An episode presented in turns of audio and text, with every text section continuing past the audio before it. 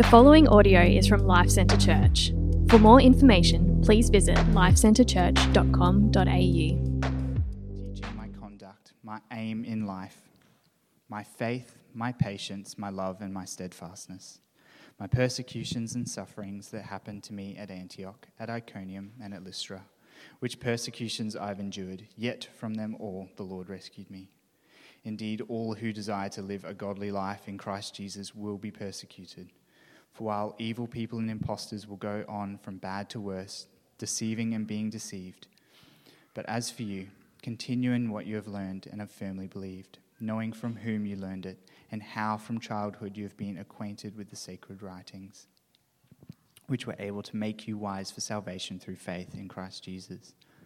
All scripture is breathed out by God and profitable for training in righteousness, that the man of God may be complete, equipped for every good work. Uh, awesome.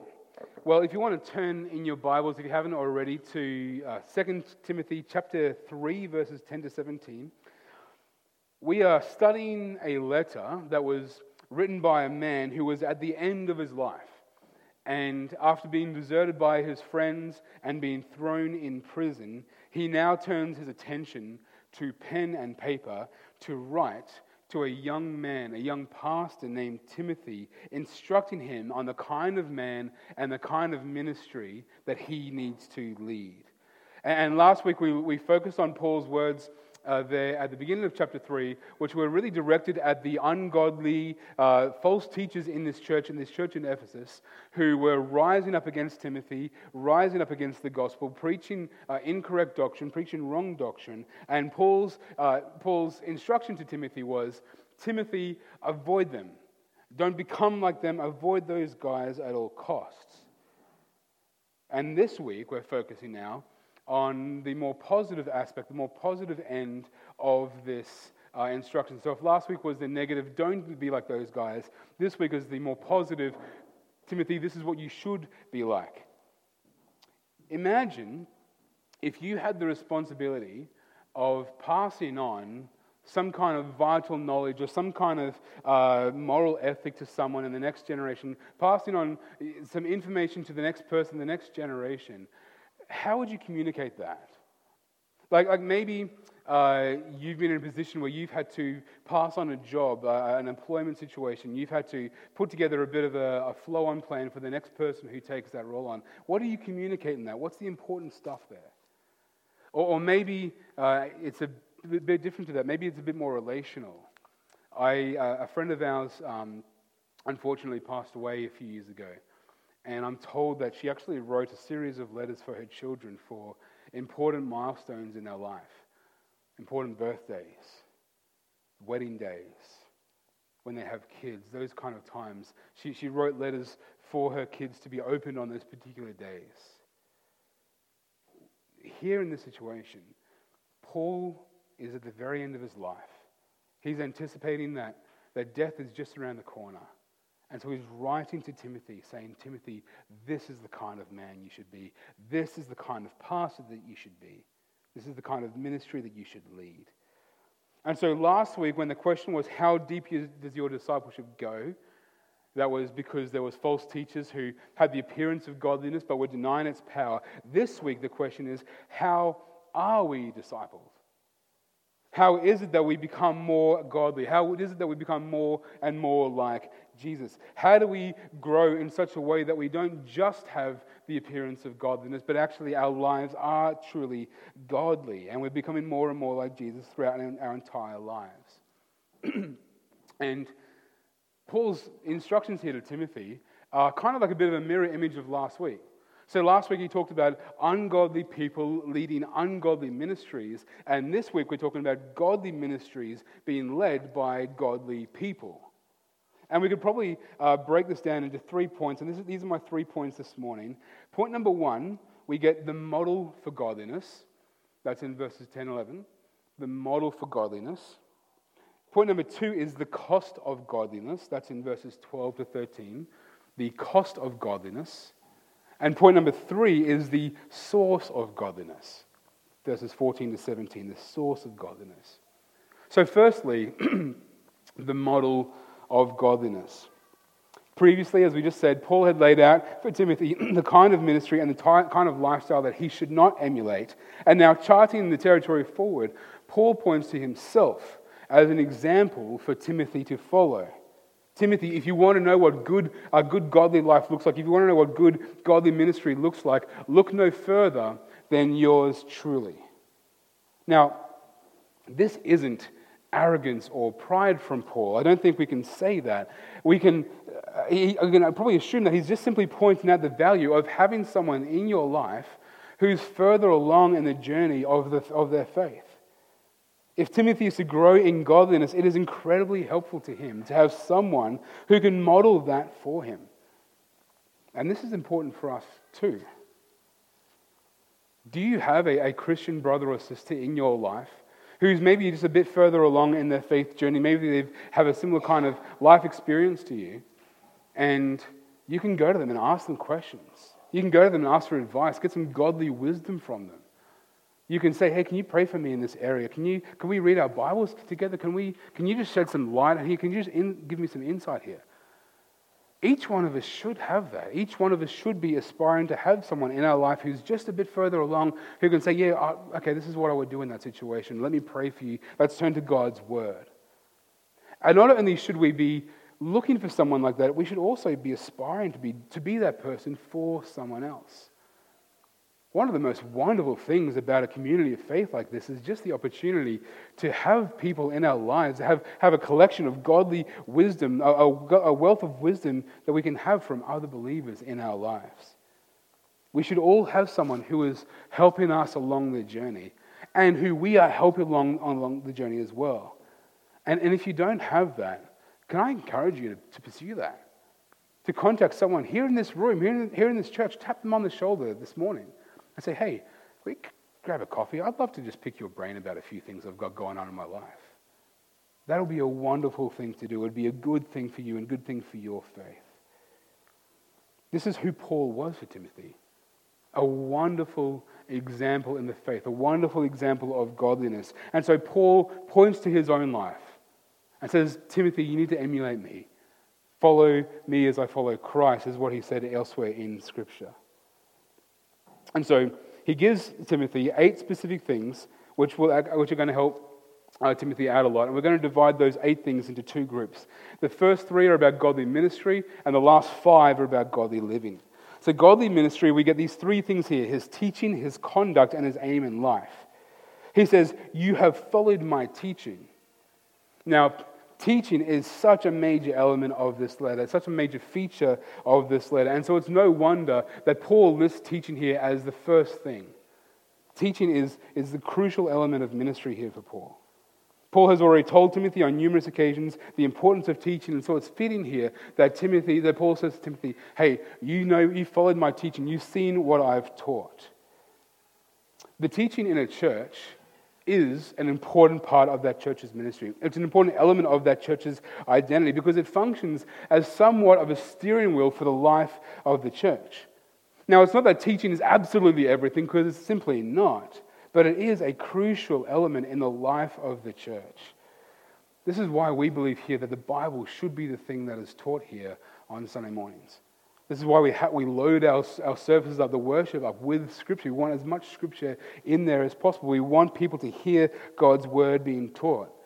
It's why our main diet of teaching consists of exegetical teaching, where we go through books like 2 Timothy, verse by verse, looking at what this says, what this teaches us because we trust God's word to actually teach us. We trust God's word as the thing that is actually going to cause us to live godly lives because, as we're going to find out very soon, all scripture is actually breathed out by God. These are his words. So the first thing is, you followed my teaching. Secondly, he says, you followed my conduct. And this is important because not only has Timothy heard what Paul has had to say, but he's seen the conduct of Paul's life. You can probably, each one of us can probably think of someone who we know who says one thing and does another. Like, just think of the, the false teachers who we've been looking at for the last few weeks in this church in Ephesus. If Paul's conduct didn't line up with his teaching, Timothy would be probably one of the first people to notice. Timothy and Paul, they were close companions. Paul calls Timothy his child. Timothy would be aware of who this is if Paul's conduct was slipping from what he was teaching. And so Paul's instruction then is Timothy, don't just preach God's word, but allow God's word to invade and impact and, and guide your conduct in the world. Thirdly, he says, You followed my aim in life. Ever since Damascus, Paul had had one singular focus for his life, which was living in light of the Messiah, Jesus Christ. Living his life according to his Lord and Savior, Jesus Christ, being, being devoted to Jesus with everything that he had. He wasn't devoted to fame. He wasn't devoted to riches. He wasn't devoted, devoted to, to accolades or prosperity. He didn't seek any of those things. All of those things which he once prized, he now regards as nothing to him. Quoting from Philippians 3 7, Paul says, But whatever gain, uh, so, but, but, but whatever gain I had, I counted as loss for the sake of Jesus Christ. Jesus Christ is Paul's singular aim in life. What a wonderful guy for Timothy to emulate. What a wonderful influence that Tim, Paul is on Timothy. How, how do we grow as disciples? How do we become more and more godly?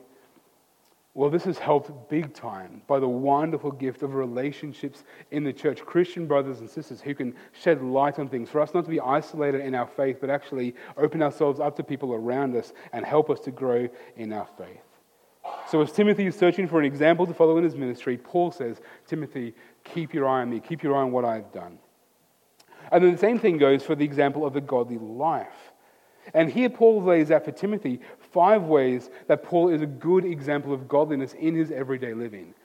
But we're going to actually skip the first four initially and go straight away to the fifth thing because those first four virtues are heavily framed and, and, and guided by that fifth one, which is persecution and sufferings. Timothy, you followed my persecutions and my sufferings. And because Paul spends a little bit more time there talking about persecutions and sufferings, we're going to spend a little bit more time here talking about that now.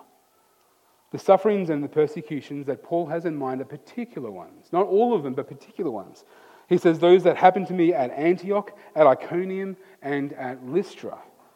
Now, when it came to suffering and persecution, Paul had a pretty good collection of that. Like, some people have a good collection of cards, some people have a good collection of stamps. Paul has a good collection of times that he was persecuted and beaten up and, and, and abused for the faith. But he, he chooses these three. In Antioch, we can read in Acts that persecution was stirred up against Paul and Barnabas and they were driven from the city. At Iconium, a plot for uh, a plot to lynch Paul was actually discovered, and Paul had to leave town.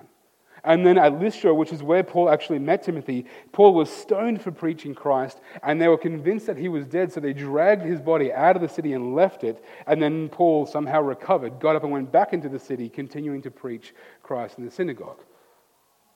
Paul endured some very difficult times. And when you see what Paul went through, you, we can kind of forgive him for playing the victim card, couldn't you? Like if he was like, oh, woe is me, poor me, we would go, yeah, that's fair enough. Like if anybody here was to compare their sufferings and persecutions against Paul's, none of us would be able to say that. So we could probably, uh, you know, be okay. We could probably give Paul some leeway if he felt entitled to some kind of special treatment and privilege because of his suffering.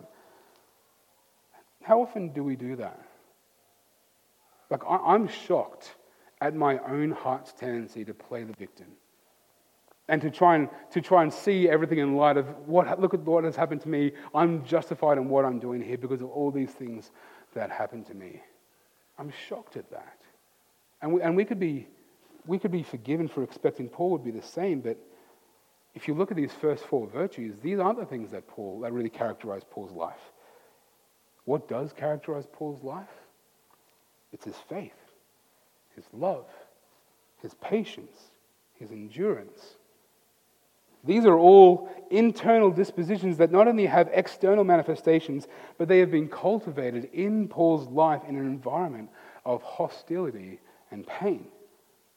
So when Timothy says, so when Paul says, Timothy, you, you followed my faith, he's not talking about just faith in the good times, he's talking about faith in the bad times where it would have been tempting to give up on his faith, to actually lose his faith. He also says, Timothy, you followed my patience. Now, we all know that you don't need patience until something horrible happens, and then you need patience. This is the same thing for Timothy, for, for Paul. He's had to be patient not just in difficult times, but also with difficult people. Timothy, you followed my love. Now, Paul's version of love is not a smushy, kind of squishy love that we see in rom coms. Paul's version of love is the kind that we learn from Jesus Christ. A selfless love, a, giving, a self-giving love, a love that sacrifices all. Paul, Paul's version of love was a, whether you have to love people who even don't deserve it. Finally, Timothy, you followed my steadfastness. You've seen me persevere in trying circumstances. You've seen me diligently keep going amongst ongoing discouragement and remaining gritty in a world that is unkind. Sometimes we have a fairly misguided idea of Paul that he was this bitter, grumpy old man who would be in his bonnet about some theology. I don't think that could be further from the truth. His life was characterized by a godliness that was manifested in faith, in patience, in love and in, in endurance. All of these are wonderful virtues, but made all the more wonderful by the fact that those virtues were blooming in garden beds of persecution and suffering. Friends, there is no doubt that our world is enduring measures of suffering right now. That's why we stopped and prayed for as long as we did this morning. But let's take this as an opportunity to actually grow in our faith, to grow in our patience, to grow in our love, to grow in our endurance, to become more and more godly. Let's see what's going on in the world around us as the invitation that it is to press into God and say, Jesus, in this moment when I'm so tempted to, to act in ways that put me at the center, help me to act in ways that put Jesus in the center. Help me to become more and more like Jesus.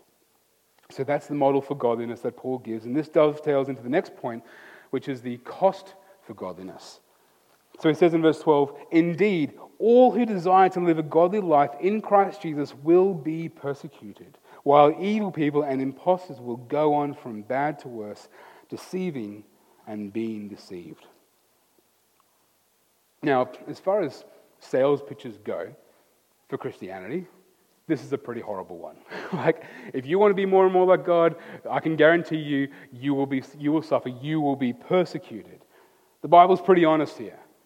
And if you're here and you've joined us and you're not a Christian this morning, you might be looking for some kind of belief system that will allow you to sit under the radar, that will give you, allow you to have like a normal, unflustered, uncomplicated, easy life.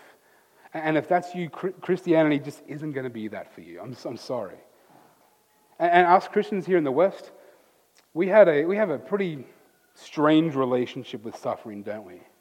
Like, we know that what we're enduring right now is pales in significance compared to what our brothers and sisters are enduring in Afghanistan. And yet, we must not disregard the suffering that we're enduring. Because there is a sinister and subtle type of uh, suffering and persecution which Christians will in the West find ourselves more and more having to endure. Stephen McAlpine talks about this in his latest book, uh, Being the Bad Guys. He says Christianity is only going to be increasingly regarded with hostility as its vision of life in Jesus that we get from God's word causes us to stand in opposition to the vision of life that is offered from the prevailing post Christian secular age that we find ourselves in.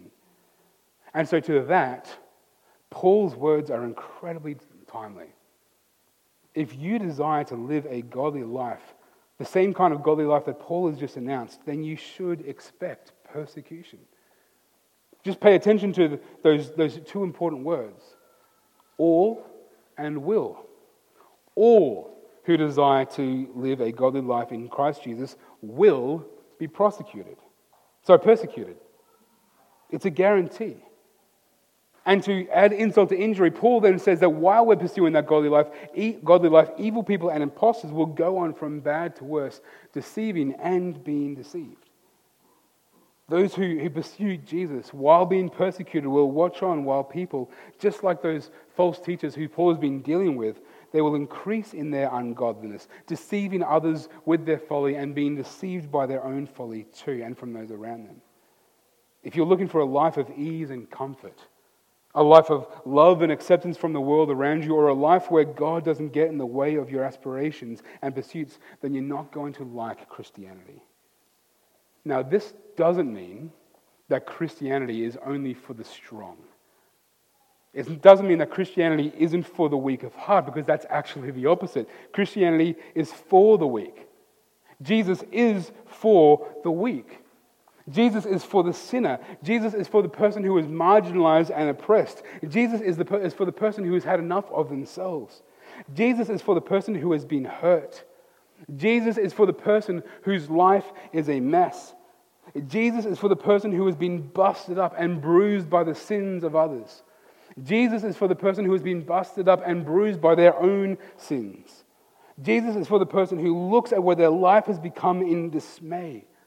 Jesus is, Jesus is for the irreligious person who hates him, and he's also for the religious person who is sick and tired of trying to act like a Christian.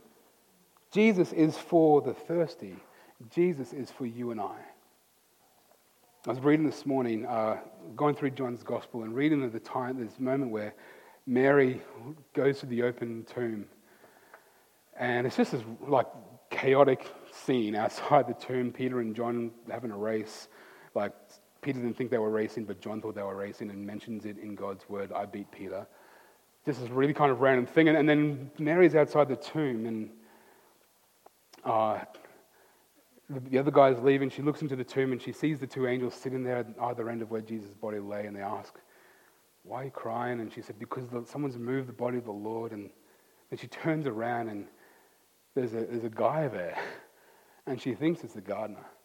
And he says, why, why are you crying? Why what's going on here? And she said, and presumed to be the gardener, she goes, she says to him, uh, maybe have you moved my Lord's body? Please let me know if you've moved him. I will go and get him and I will take him. And then it's, it's Jesus, of course. And he just says, Mary. And then I just stopped when I was reading my Bible at that point. I was like, oh my goodness. Like, and actually, the, the, the the Jesus Storybook Bible, we've got some here. The way they talk about the way that's kind of put there is um, they just say something along the lines of, nobody ever said her name like that. And it's just this wonderful moment of Mary, who's just this, like if you read through the Gospels, Mary's life was, a, she was a mess. And yet here is Jesus, who she mistakes for the gardener. And he's calling her by name and just going, hey, Mary. He's, so wonderful. Jesus is just so gorgeous. He knows our name too, not just Mary's, he knows your name too.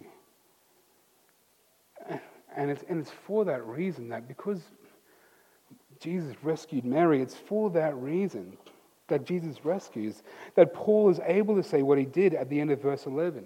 Now, we skipped that before because I wanted to come back to this. And maybe you're wondering what that means. He says there, My persecutions and sufferings that happened to me at Antioch, at Iconium, and at Lystra, which persecutions I endured, yet from them all the Lord rescued me. Now, let's just ask ourselves for a moment where is Paul sitting as he writes this? He's in prison. Like, you don't look very rescued to me, Paul. You look like a person who hasn't been rescued at all. But Paul knows that he's been rescued because he knows that there is a God who is above that prison. There is a God who is sovereign over his sufferings. There is a God whose word is not bound. There is a God who is over Paul's sufferings and his persecutions, working his sufferings and his persecutions out for Paul's ultimate and final good, and bending the stuff that hurts Paul back on itself so that God would get glory out of it. This is why Paul can say in Philippians 1 For me to live is Christ and to die is gain. In, in, Paul's mind, they can put him in prison, they can even kill him, and that will never, ever, not in, a, not in a thousand years, negate the fact that Jesus rescued Paul from every single thing that he had to endure. Paul's there not just talking about a, a future rescue that oh, I believe that God is going to come and get me out of this prison, because the tense just doesn't allow that with air still in his lungs and weeks still left in his life, Paul can say with confidence that Jesus has already rescued him. And if your faith is in Jesus Christ, then that there is true of you too. Jesus has rescued me. Regardless of whatever this last week has held, whatever the, regardless of whatever this next week will hold. Whatever has caused the tears, those things are not evidence that God is done with you or done with this world or that He's disappointed with you. If you have received the grace of Jesus Christ, then your biggest problem, which is your sin in your life that separates you from God, has been dealt with. If your faith is in Jesus Christ, then your biggest problem in your life has been dealt with by Him. Paul can say that God has already rescued him because in the next life, he's going to see Jesus, Jesus face to face. And he's really looking forward to that. And the reality of being in the presence of Jesus for eternity gives him a certain lens on life so that even though he's in prison right now, he can say words like, The Lord has rescued me. He's more rescued in prison with Jesus than he is outside of prison without Jesus. See, what Paul is saying here is that Jesus plus suffering is better than not Jesus and not suffering. Jesus plus suffering is better than not Jesus and not suffering. And I'm conscious that there is such a temptation for us to try and make Christianity attractive we, we have this tendency to try and make it look good for our friend, to our friends. And there's been such a trend, at least in my life, of making godliness seem like not, just, not, not a big deal if you follow Jesus. Like if you follow Jesus, it hardly leaves a dent on your life. You can basically become a Christian and live life however you want, uh, and, and he's just not going to interrupt you at all. That's just not at all what the Bible teaches us about following Jesus. Paul, te- Paul could not be clearer here. All who desire to live a godly life in Christ Jesus will be persecuted. And I think that raises a really big question for us. If that's the sales pitch, where's the good news? Where is the good news in that? How do we present the good news of Jesus that he saves us when the life that we live now is, is guaranteed persecution and suffering if we desire to be godly? How do we preach this good news to others? Well, we can look at Paul at least as, as an example who, when persecuted and when he suffered, responded with faith, patience, love, and endurance. When we suffer, we don't let, our, let go of our relentless trust in Jesus and we remain patient with difficult people amongst difficult circumstances. When we're, when we're persecuted, we still love others, even loving those who persecute us. Those who deserve the opposite, we still love them and we, we endure. We continue doing that right to the very end. And it's through those things, it's through the evidence of, of the rescue of Jesus on our life, the salvation of Jesus Christ in our life, that when that comes out in our life, that's going to be, that's going to translate so much to the people around us, that even those who are deceived and being deceived uh, and deceiving others will see the beauty of Jesus because it's true, despite the circumstances that we face. You see, suffering and persecution, they are, they are not the enemies of growing as disciples. Suffering and persecution is like fertilizer for the person who desires to grow in their faith. Do you know where the uh, fastest growing church is in the world at the moment? Not which church is the fastest growing, but the, which country holds the fastest growing church? Iran. Do you know what's second? Afghanistan. Like, isn't that just beautiful? and apparently, it's because Iranian Christians keep sending Christian missionaries into Afghanistan. like, isn't that just. We've been praying for our brothers and sisters there this morning. See, persecution and suffering, they're not, that's not what should concern us in our faith. Probably what should concern us about growing in godliness is comfort and prosperity. They are probably bigger enemies, greater, not probably, they are greater enemies right now for us in our faith more than anything else. So, just to recap, Paul lays out the model for godliness, giving himself as, the, as an example. He lays out the cost of godliness, what it's going to cost those who desire godliness. Now, Paul moves on to what will be our final point for this morning, and that's the source of godliness, which is God's word. Continuing on from verse 14, Paul says, But as for you, continue in what you have learned and have firmly believed, knowing from whom you learned it, and how from childhood you have been acquainted with the sacred writings, which are able to make you wise for salvation through faith in Jesus Christ. Now, as I've been studying this passage this week, I've been pretty excited to get to verse 16 and 17 because they are famous. That's a famous verse. I've been really excited about, about that. But verse 14 and 15 are stunning.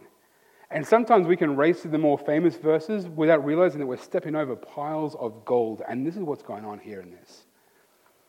Uh, my, my, hobby, my, the thing that I love doing is growing grass.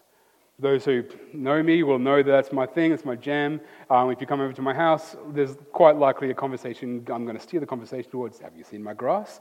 Um, and I'll show you that. Although right now it's got some dollar spot, needs a lawn reno. I'm looking forward to doing that actually. But I love growing my grass. I love mowing it, I love watering it, I love fertilizing, I love doing all that kind of thing. And, and I get pretty excited about grass. And as a result, people often ex- perceive me to be an expert, which, which I'm not. I'm just into it. I just like it. And so, um, if you, like, that's what I do on my day off. I, I go to, like, landscaping stores and turf farms, just talk to them about grass. And be like, so take some photos of them and go show them, like, what do you, what do you think? and, um, I actually do that. it's a bit. Um,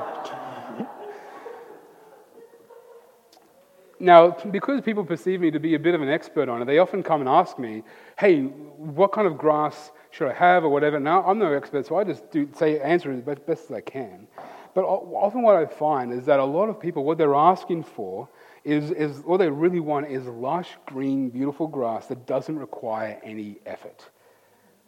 Now, such a thing, those who are building their houses right now, they're like, please let us know what that is. I've got some bad news for you. Such a thing doesn't exist.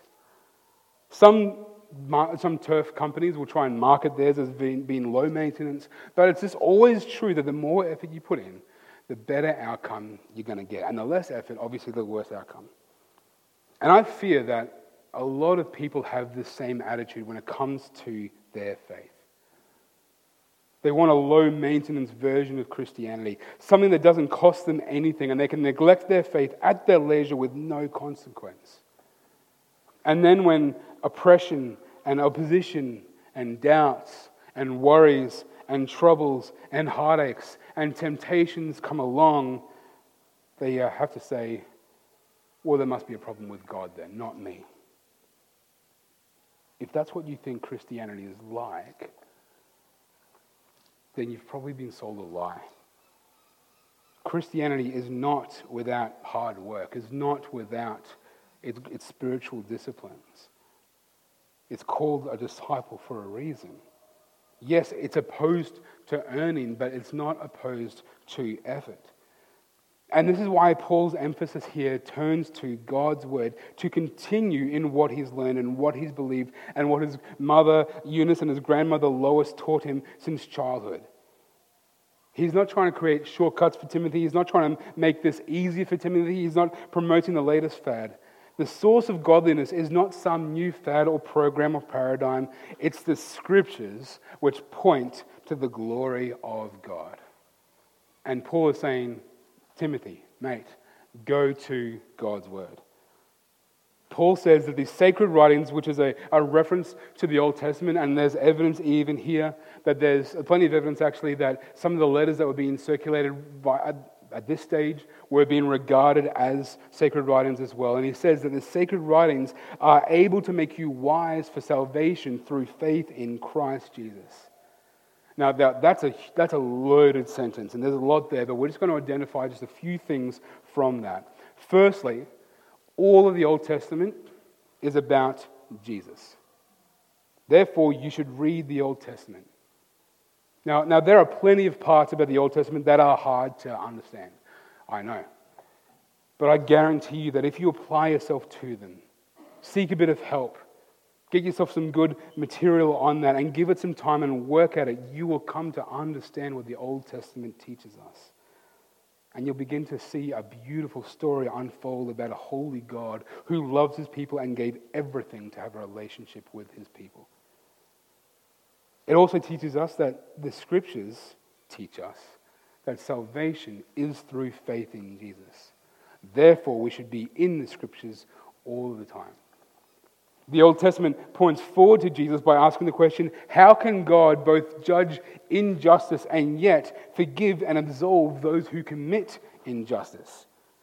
And the answer to that question comes to us in the New Testament in the person of Jesus Christ. Jesus wasn't a weakening of the resolve of God's justice against sin. Jesus fully absorbed God's justice. He drank that cup dry, which means we should be in God's word all the time. If you want to know the reality of why you need saving, if you want to know the glory of the one of the judge, the mercy of the one who saves, and the life changing impact that grace has on a person who has been saved, you can only get that from God's word. This is why we've simply got to be in God's word. And I'm not just talking about a glance at it here and then. I'm not just talking about a verse of the day that comes to your inbox and it takes you 35 seconds to read, as if it waves some kind of magic wand over your life to keep you going for another 24 hours. I'm not talking about books or podcasts or blogs or articles that are about God's Word. And I'm talking about a lot more than just going to church where they preach the Bible and where the gospel is central. I'm talking about a dynamic and growing relationship with God, which He Himself initiates and wants with us, and which we cultivate through significant portions of our time and days being set aside to be in God's Word. I have found that the only defense that I can put up against the doubts and the worries and the troubles and the temptations of this world is a regular, meaningful, deliberate, sacrificial, and deep time in God's Word on a daily basis. Why? Because it points me to Jesus all the time. It points me to the love of God all the time. It points me to what Jesus Christ did for me, that he laid down his life for me, that, he sent, that God sent his son to, to die in my place because he loves me. Like, how outrageous is that? He, he loves, how outrageous is that the holy God, and we've been singing songs and, and choosing scriptures this morning that, that demonstrate the holiness of God so that we can look at that and go, wow, I fall totally short of that mark. And then we rejoice when we hear the gospel of, of, of grace that God in His mercy sent His Son to, to take our place on the, on the cross, to be there on our behalf. And the third thing that that line teaches us quite crucially is that salvation through faith in Jesus is what this church needs. And I don't just mean this church here, but that church in Ephesus as well. In order to love one another in the way that we need to, we need to know that faith, that salvation comes through faith in Jesus Christ alone. Because when you start to trust in Jesus Christ for your salvation, your life starts to change. The way you treat others starts to change. The way you drive your car starts to change. The way you uh, spend your money starts to change. It all becomes different. And what the church needs is people who have been made new by the power of the gospel. The church does not need people who think that Jesus Christ is just a helpful add on to their life, or people who think that they, that they need less grace than others, or people who think that they somehow have earned the grace of Jesus Christ. The church needs people who can say with confidence, I once was lost, but now I am found. I was blind, but now I see. Because when you see just what Jesus did, to lay aside his own glory and condescend to mankind and come and demonstrate his love for us, it turns us outwards, it explodes outwards and, and helps us and teaches us and encourages us and fuels us to love one another.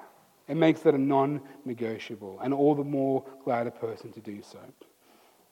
And then Paul double, doubles down on this last point by saying what he says in the next couple of verses, those famous words All scripture is breathed out by God and profitable for teaching, for reproof, for correction, and for training in righteousness, that the man of God may be complete, equipped for every good work. That's, of course, a very famous line in our Bibles. A couple of things we can draw out of this, and I'm going to spend a bit more time in this verse next week. Firstly, he says all Scripture, not some, all. The Old Testament can seem like a Mount Everest to climb. I get that. And this is why uh, later on in the year we're going to start, we're going to do a series, maybe eight weeks or so, maybe a bit more, where we just try and cover the Old Testament narrative in one go, leading up to Christmas. He also says that the scriptures are breathed out by God, which means that though, uh, though they are written by human hands and authors and retain the writing styles and personalities even of those authors, these are words that originate with God about Himself as He inspired those authors to write those words. Which means that the words that are written down on the books on our laps or on the screens in our hands have just as much weight in them as if Jesus came in the flesh right now and walked into this room and started talking to us himself. And not only do these verses compel us to be in God's word, since it is profitable for us, but they also give us a very helpful and practical tool, tool for how to approach God's word, how we open God's word. These four things that are profitable for us, if we allow these four prof, prophets, not prophets, prophets, to be a guide for how we approach God's word, we'll find that God's word comes alive to us. So, what are these four things? He says it's profitable for teaching. This, this prompts us to ask the question what is this saying? So, when you open God's word and wherever we're reading from, we can ask the question what is this actually saying? What is this actually teaching me? What is, and, and more specifically, what does this say about God? Because it's talking a lot more about God than it is about us. That's not always on the surface. We've got to dig for it a bit sometimes. But a good question to ask as we open God's word is what does this teach me about God? A second question comes from this idea of being profitable for reproof. And the question we can ask here is how does this passage critique the way that I am living? If the Bible doesn't critique the way or correct the way that we're living, then we're reading it with a blindfold on. It's profitable for correction. Now, that's similar to the previous question, but uh, a bit more positively, we can ask here how does this passage correct my path? How does this passage guide me? How does this passage heal me? Because as God's word critiques our life, it also brings in God's grace to heal us. And then finally, profitable for training and righteousness. How does this passage actually train me and equip me for the week that I've got ahead? Friends, can I encourage you to be in God's word? Can I encourage you to, to open God's word this afternoon when you get home and just spend half an hour just reading it? Tomorrow as well and the next day. Be in God's Word. And I know I'm on about this a lot, but I'm just going to keep being on about it because I don't think there's many more things that are more important than this right now. I don't just mean reading books about God's Word, nor just reading articles about God's Word, nor just listening to podcasts or other sermons about God's Word. And I mean more than just obviously reading the, the, the commentaries at the bottom of our study Bibles more than podcasts or blogs, let's be a people who, as disciples of Jesus Christ, are growing by being in God's Word all the time. Now, I don't want to send you out and be like, go on, go read God's Word, all the best. I want to help. There was, a, um, there was many years of my Christian life where I barely read God's Word at all. And I get the impression, I know that some of us are in that boat, and I want to help. I, I, don't want, I don't want you to be embarrassed about that. I don't want you to go, oh, I can never actually ask for help. I want to help. And so if that's something that you need help with, I'd love to pray with you afterwards. I'd love to talk to you afterwards. It might be that you, you, we set you up with somebody else to go and read the Bible together once a week, once a fortnight, just to pick a passage and read it together and, and grow through that. And, and in the same way that Timothy learned this stuff from his mother Eunice and his grandmother Lois, can I encourage you parents to read the Bibles, read the Bible with your kids, teach them God's word. Maybe you're a grandparent here and you want to teach your grandkids God's word. Can I encourage you to do the same thing? I've got these Jesus Storybook Bibles here. We bought a few this week. And if anybody wants them, not, don't take all three. Unless, you know, yeah, just take one. Come and take it. If you want to read the Bible with your kids or your grandkids or your nieces or nephews or something like that, come and take one of these. Come and be in God's Word. There's Bibles at the back. If you don't own a Bible, go and get one and take it home and read it. We want to be a people. We, we, people, want to be people who are on, in God's Word, uh, dependent on God's Word. Being in God's Word makes us wise for salvation. Knowing the salvation of Jesus Christ for us, that He rescued us, that increases us in godliness. And godliness is faith, practice, and love and endurance in a world that is hostile to Jesus and His followers. Let's pray. Thank you for listening to this podcast from Life Centre Church, located on the Sunshine Coast. We exist to make, mature, and multiply disciples and communities that depend upon, declare, and display the gospel of Jesus Christ in all of life. If you would like more information about us, please visit lifecentrechurch.com.au. We provide our podcast free of charge. Please feel free to download the content and share it with others but please do not edit or alter the content in any way without the written permission from the leadership of LCC.